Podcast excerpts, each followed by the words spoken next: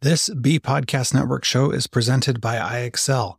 IXL's all inclusive online teaching and learning platform simplifies edtech needs and accelerates achievement in 95 of the top 100 U.S. school districts. IXL delivers personalized learning across a comprehensive pre K 12 curriculum, including math, language arts, science, and social studies, and helps you assess student performance through actionable, real time insights at every level of your school or district. This one solution performs work that typically requires dozens of tools. Want to find out why so many leading districts trust IXL? Visit ixl.com/be. That's ixl.com/be.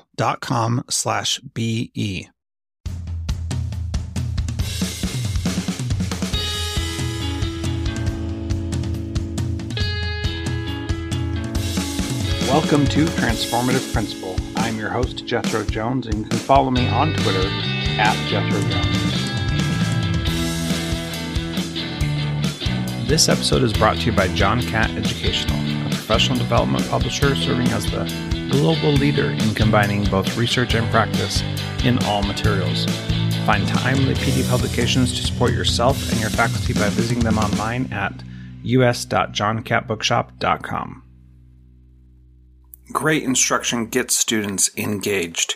TeachFX equips teachers with the instructional strategies and job embedded feedback they need to get students engaged in virtual or in person classes. Learn more about TeachFX and get a special offer at teachfx.com slash transformative principal. Hey, guess what? I've got a book coming out. How exciting is that? It's called School X and it's all about helping you as a principal be a designer of your school and not just a manager. So I hope you'll check it out. You can download the free chapter at schoolx.me. So just go to schoolx.me to download the first free chapter. And once you get it, hit reply to the email and tell me what you think. Looking forward to sharing that with you. That's schoolx.me.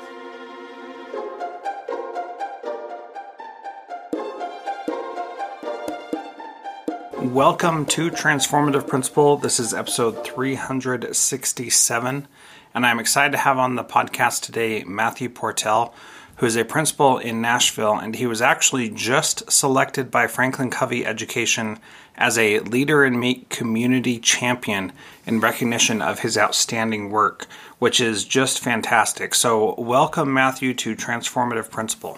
Thanks. I appreciate the ability to to chat with you, especially on a podcast name, The Transformative Principal. That makes me feel uh, great to be on.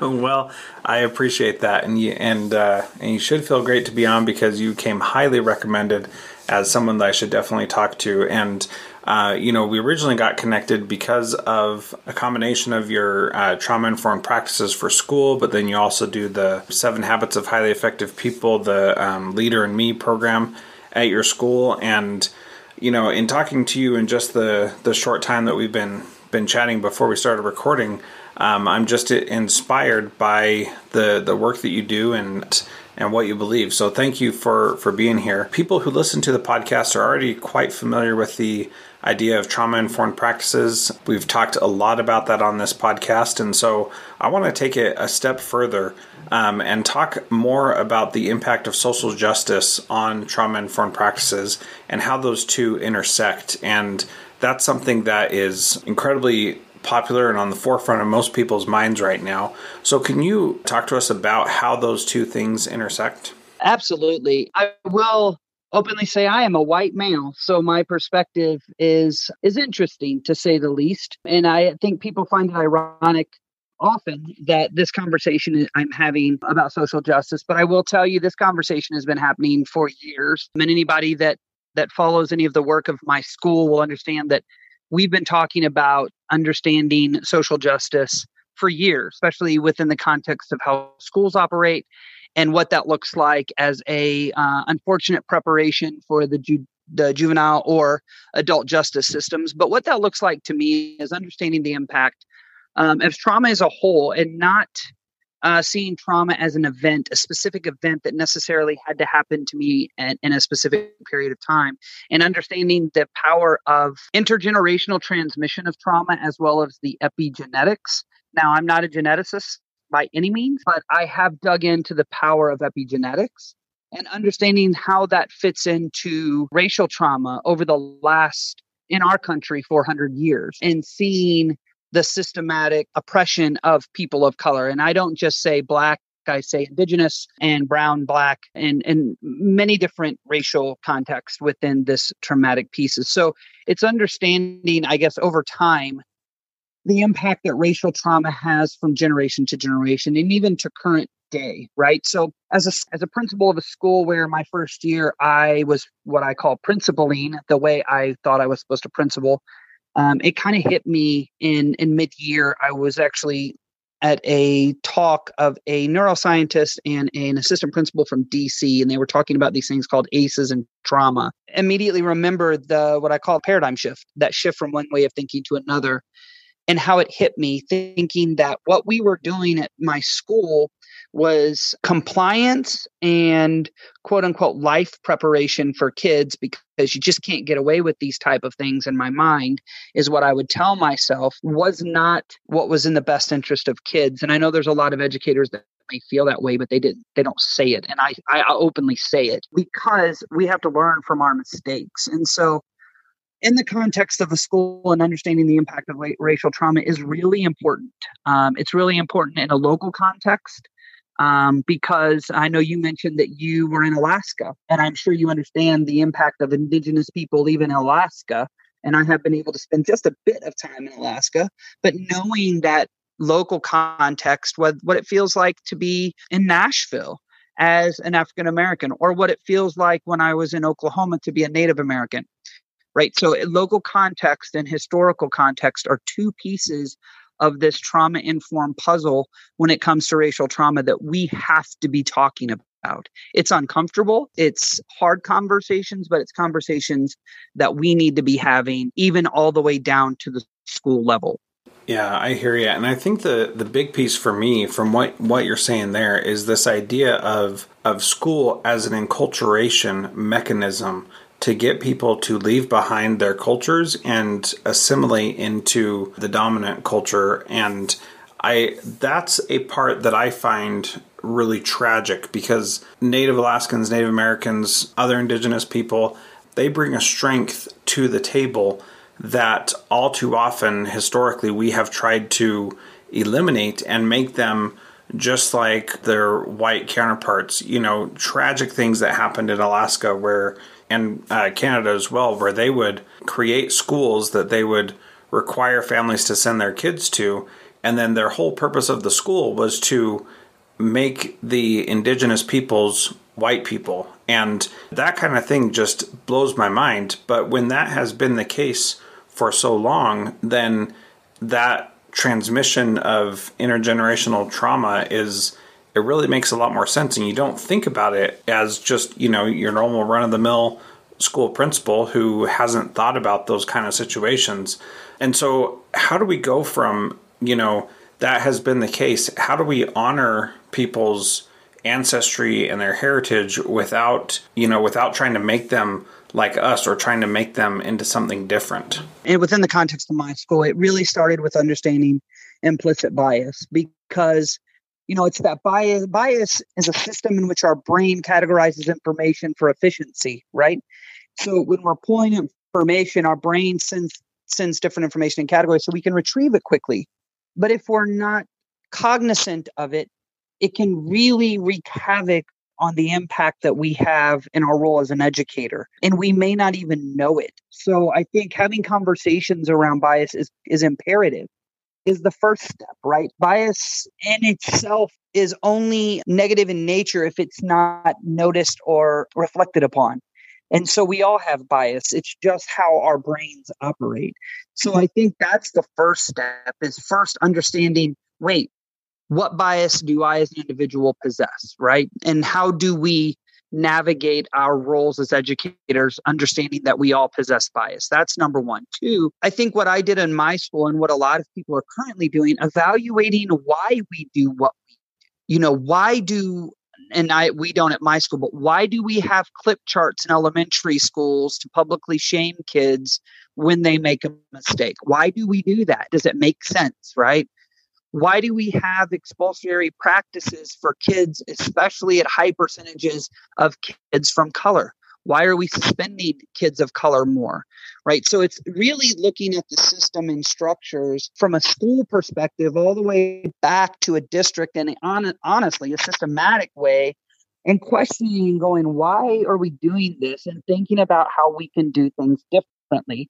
Now, I identify myself as an unapologetic disruptor, and I, I've coined the hashtag Disruptors Unite because if we just do what we've always done, we're always going to get the same results. And we know without doubt that our schools are designed to reflect the majority of our culture. And I think we have to be very cautious on how we proceed with the current procedures and policies that we have in our schools and our school districts. Yeah, I think that's a really insightful comment that our schools are designed to reflect the majority of our culture and and that really is what I was getting at that our schools are designed to do that and in some ways that's exactly what we want. That's what we want our schools to do is to teach kids how to be adults in our society.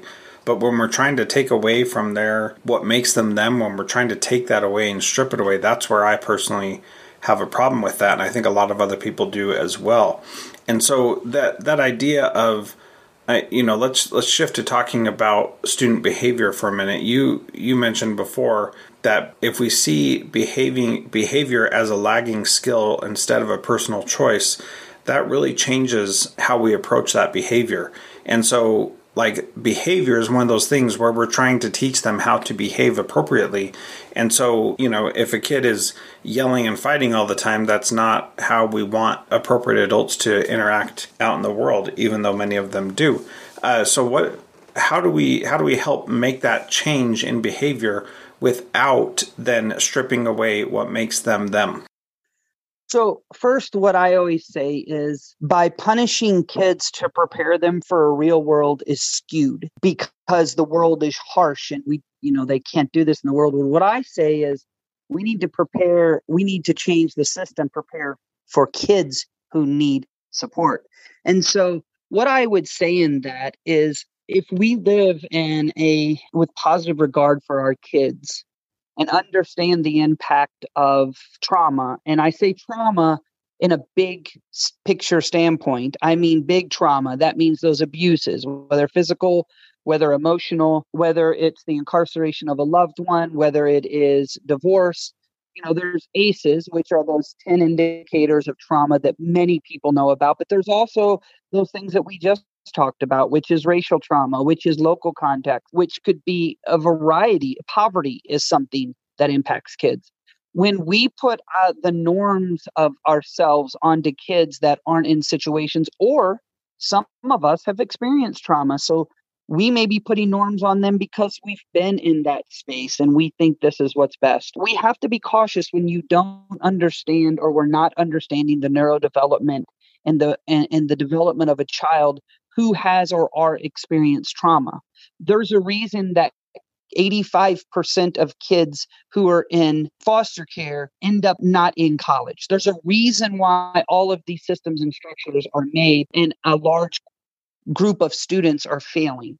And so understanding the impact of trauma is first, right? And if we look at a kid is doing the best they can, um, and I say this all the time. For example, we had a child that came into my school that was on 100. And I mean, from the moment they walked in until the moment they left. Um, as we sat down with the parent, this child was adopted out of foster care, and this child had experienced things that you and I and most human beings could not comprehend, right? And punishing that child for his reactiveness would never change the behavior. And let's be honest, behavioral standpoint in a school hasn't worked for a long time for many people. And I say that because as a principal, I'm one of them. Didn't start teaching until I was 26 year old, 26 years old. And it was due to my experience of school and thinking one, I didn't have the capacity, and two, I was nothing but trouble. And many people have experienced that. So when we're looking at gifts of kids, and I, I love that you mentioned the leader in me because it truly aligns to what I'm saying about seeing each individual child's capacity. It's focused on the strengths of a child and empowerment. So In my school, we teach the seven habits of highly effective people. We focus on building kids' leadership skills because every kid possesses genius. If I focus solely on compliance and rules and every kid doing what we say they need to do, we're missing the mark on a lot of kids. And so I think going back to what you asked about the lagging skills, when we understand development, when we understand neurodevelopment, when we understand the impact of trauma, and when we understand the the impact of strong, stable, nurturing relationships and the impact that can have on each individual child and relationships, that then has to become our priority. And that's where at my school, that's where we are. We've learned that that clip charts in the classroom are actually detrimental but not just to the kid who's always clipping down because I was the kid on purple or ivory or black or whatever the bottom was. I was that kid, but also for the community of kids. When public shaming becomes a norm in a school, it really can have major damage. And so when we look as, at, at kids as skill building and we look at them with gaps in their skills, it takes that personal piece of they're doing it to me, they're doing it to the school, they're doing it to our classmates. It takes that away. And I can tell you over time, we have decreased our student office referrals by 96% over the last four years. Part of it isn't because the behaviors are always gone, it's because the teachers are looking at the child and their specific need, and we're catering our supports to those specific needs. We're not sending kids home. I didn't suspend a single kid last year. I only suspended one the year before, and that was only so we could create a safety plan because we believe that it's our duty and, and the power of our relationships that will shift the paradigm for a child.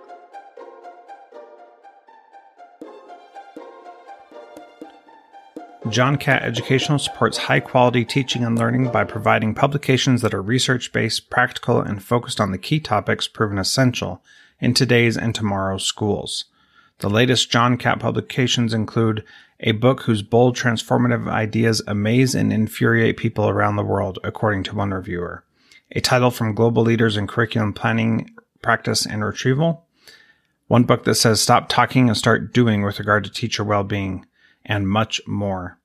These books, used by educators of all roles across North America and worldwide amplify fresh, engaging voices with practical strategies to create transformative change. Learn more in our show notes at jethrojones.com slash podcast. During COVID, every teacher is a new teacher. That's why innovative school leaders are turning to TeachFX, whose professional learning platform doubles student engagement online or in person. To learn more about TeachFX and get a special offer, visit teachfx.com slash transformative principal.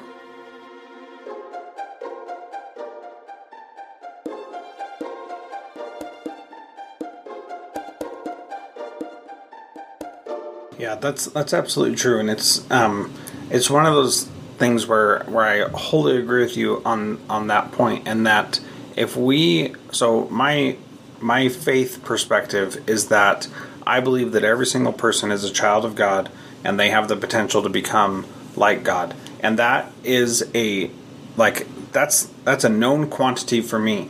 And so when I look at kids and see their potential to become amazing amazing human beings, that helps me change how I see them. They're not kids who are punks who are trying to do bad things. They are human beings who are learning how to get to that potential that is impossible to describe and by having that approach i i see these kids who come in the door who have had trauma who have had bad experiences who have had bad experiences at school who have made really bad choices not as you know kids who can never be any better but more as kids who have limitless potential. And that's what i want to what i want to show for them and help and help them discover themselves. I mean, if you can discover for yourself the potential that you have, then it's incredible what you can do with your life and there's there's pretty much nothing that can stand in your way, which I think is just incredibly amazing. That resonates with me a lot because you know, I I I speak I speak internationally, I speak around the country. And one of the things that I say when I speak is the biggest irony of me speaking to people is my whole educational career, I was told to be quiet and that I didn't have anything to say. And that if just if someone would have recognized that potential, not that I wouldn't be anywhere that I am now, but it's like, wow, what an experience school could have been. And I think that's true. And here's the fact every kid possesses greatness and every kid has unique gifts. And that's a fact. And, and it doesn't matter if they've experienced trauma or they have never experienced trauma. And at school, it's our goal and our and our duty to pull that out of kids. And what says that less than when a kid makes a mistake? And I, I can tell you, we've had some very challenging kids. Matter of fact, we have a large population of kids with, we don't even call them challenges. To be honest, we call them opportunities.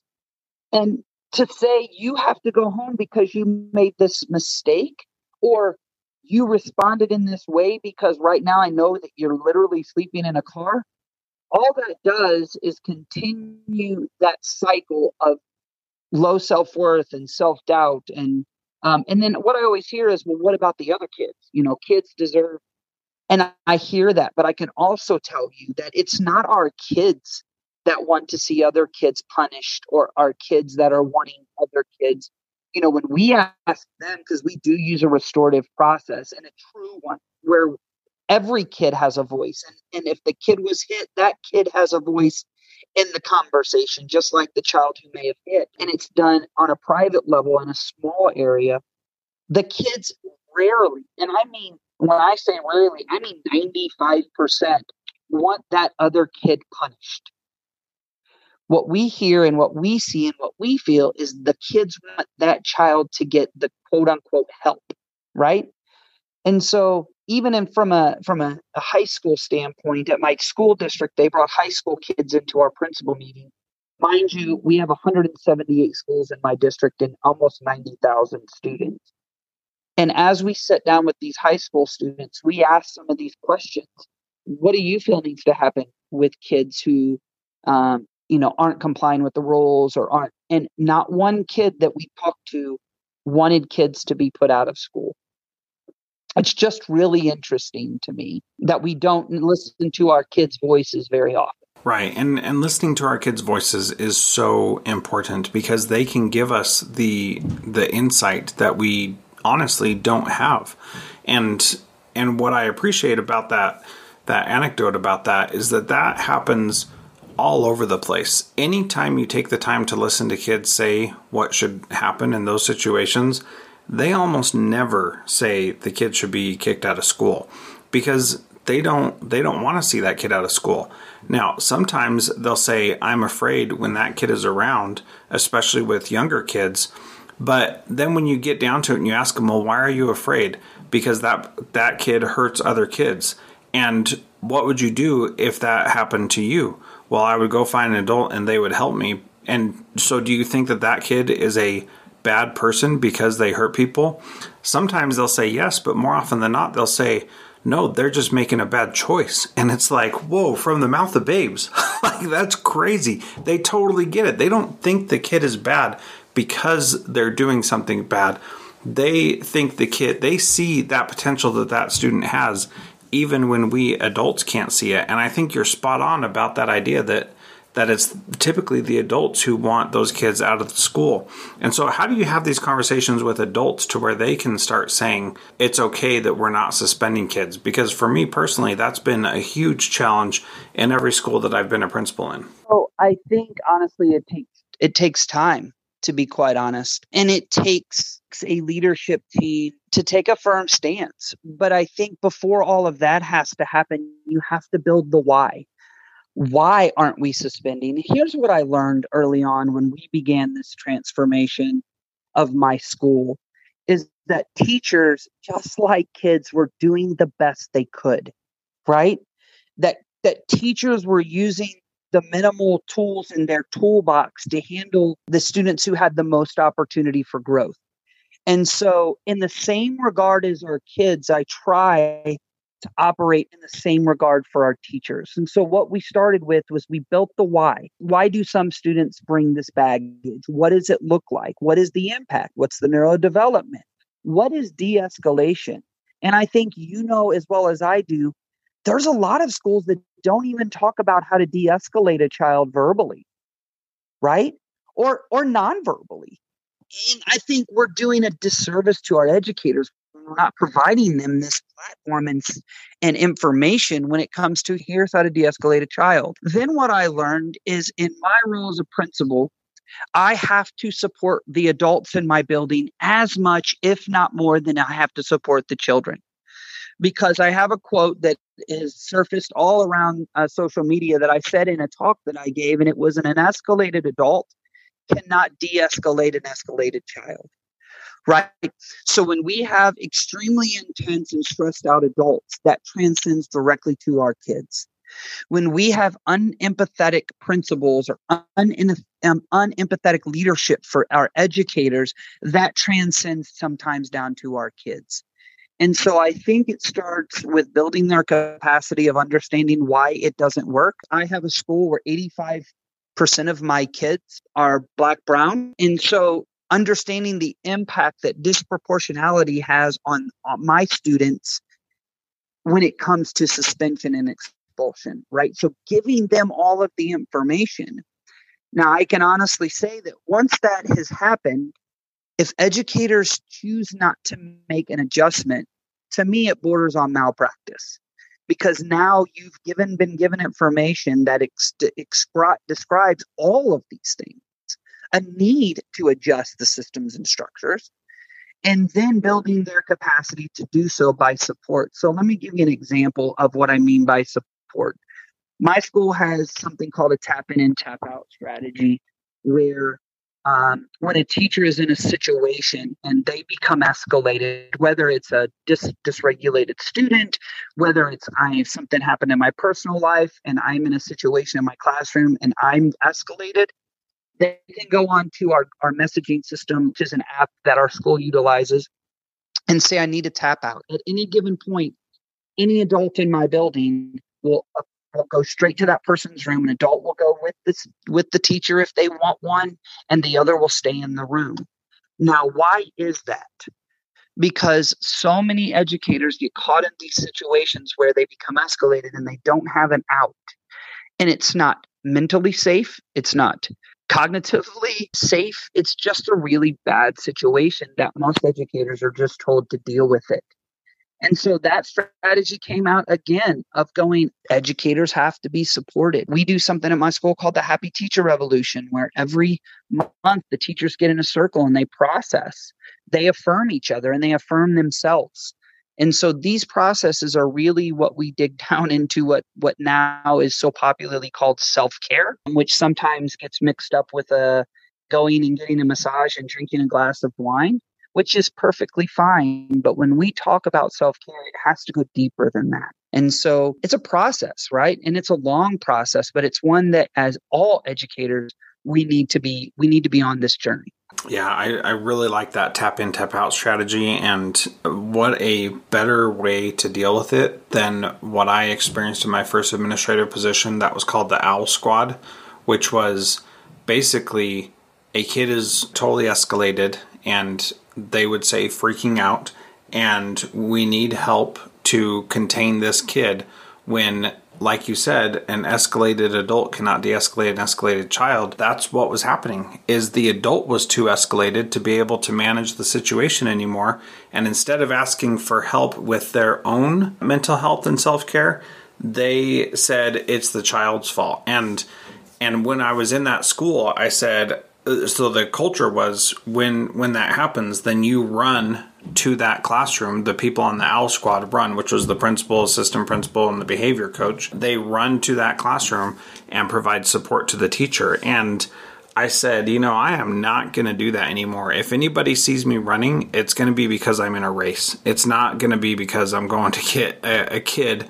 who is just in a tough situation from a teacher who is also in a tough situation. And and that's that's the reality. And I think that that tap in tap out strategy is so powerful because it it normalizes and makes it okay to say I've had enough and we can get there and what I felt like as the principal was that I was never allowed to have enough and that other people could have enough and dump their problems on me, but that I couldn't do that as a principal myself because there's nobody for me to give that to. And what tap in, tap out strategy says, even the principal can be tapped out and it's okay. And that's part of us dealing with the people that we deal with, you know, and there's nothing wrong with it. We can just say, I'm done, I need to step back and then somebody else can come in and and work the situation. And what we found was that whenever we could get a teacher out of that situation, they could calm down and they would want that kid to come back in and have a good thing.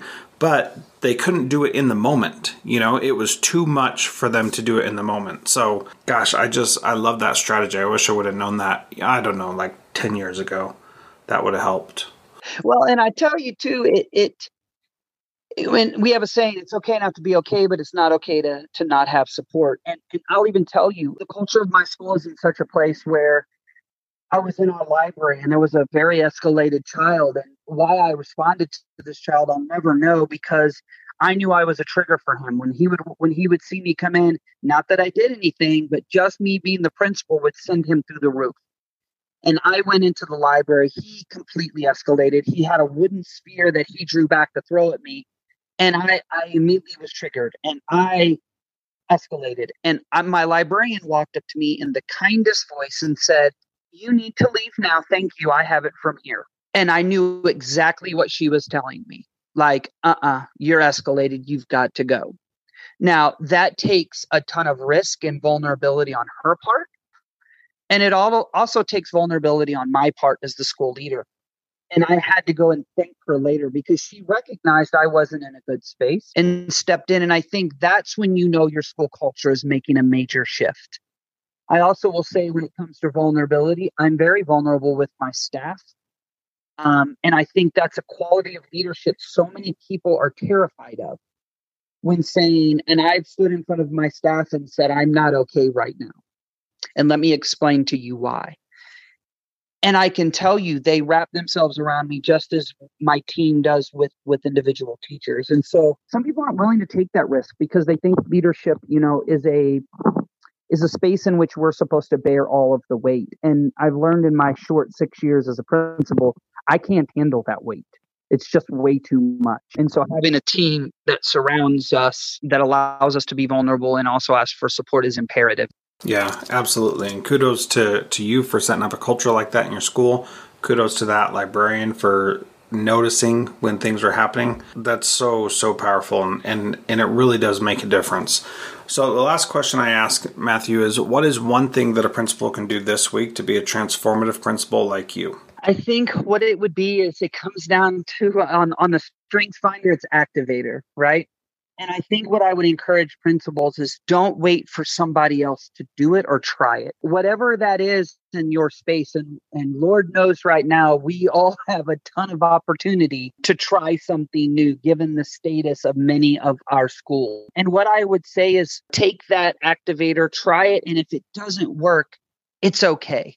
And so what I, I challenge all all leaders is to step in that space of vulnerability and try something that would be in the best interest of your students, your families, and your teachers. And stand there in confidence and support them, all of them, through whatever decision you make. Because let's be honest, right now, it is a hard time to be an educator, and it is definitely a very challenging time to be a principal.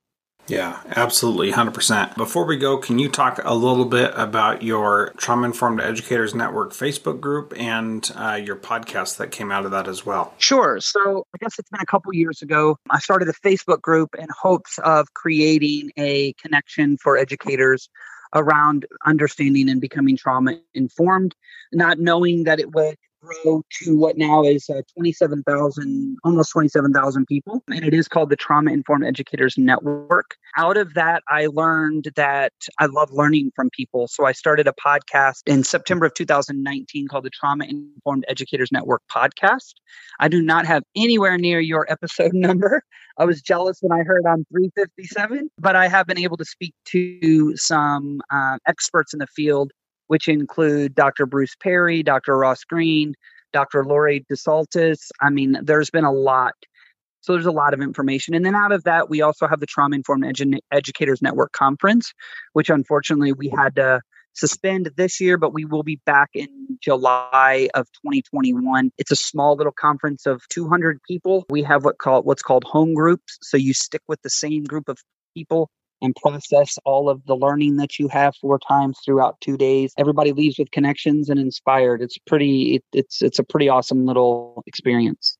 Yeah, well, that is very cool. So I definitely joined the group when I uh, found out about it, and I uh, invite everybody else to join also and get an idea about uh, the podcast and listen to that as well. And links to those are in the show notes at jethrojones.com slash podcast slash episode 367. So thank you again, Matthew, for being part of Transformative Principal, and I appreciate you taking the time to, to share your wisdom with us today. I appreciate the opportunity. Thank you.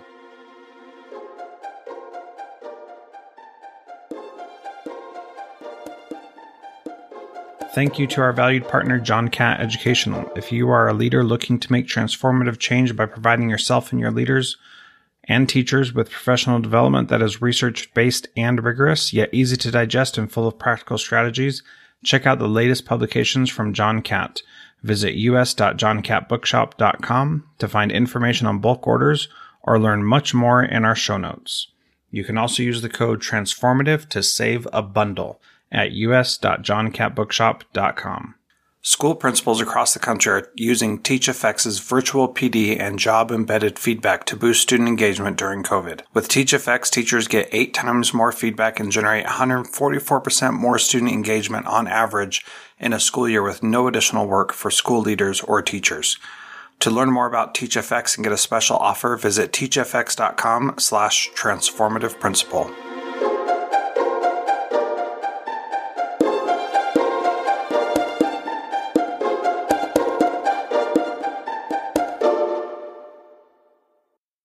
Do you want to simplify your school's technology, save teachers time, improve students' performance on state assessments? You can do it all, but don't waste another minute. Head straight to ixl.com/be to learn how IXL's research-proven teaching and learning platform can help you achieve all these goals. That's ixl.com/be.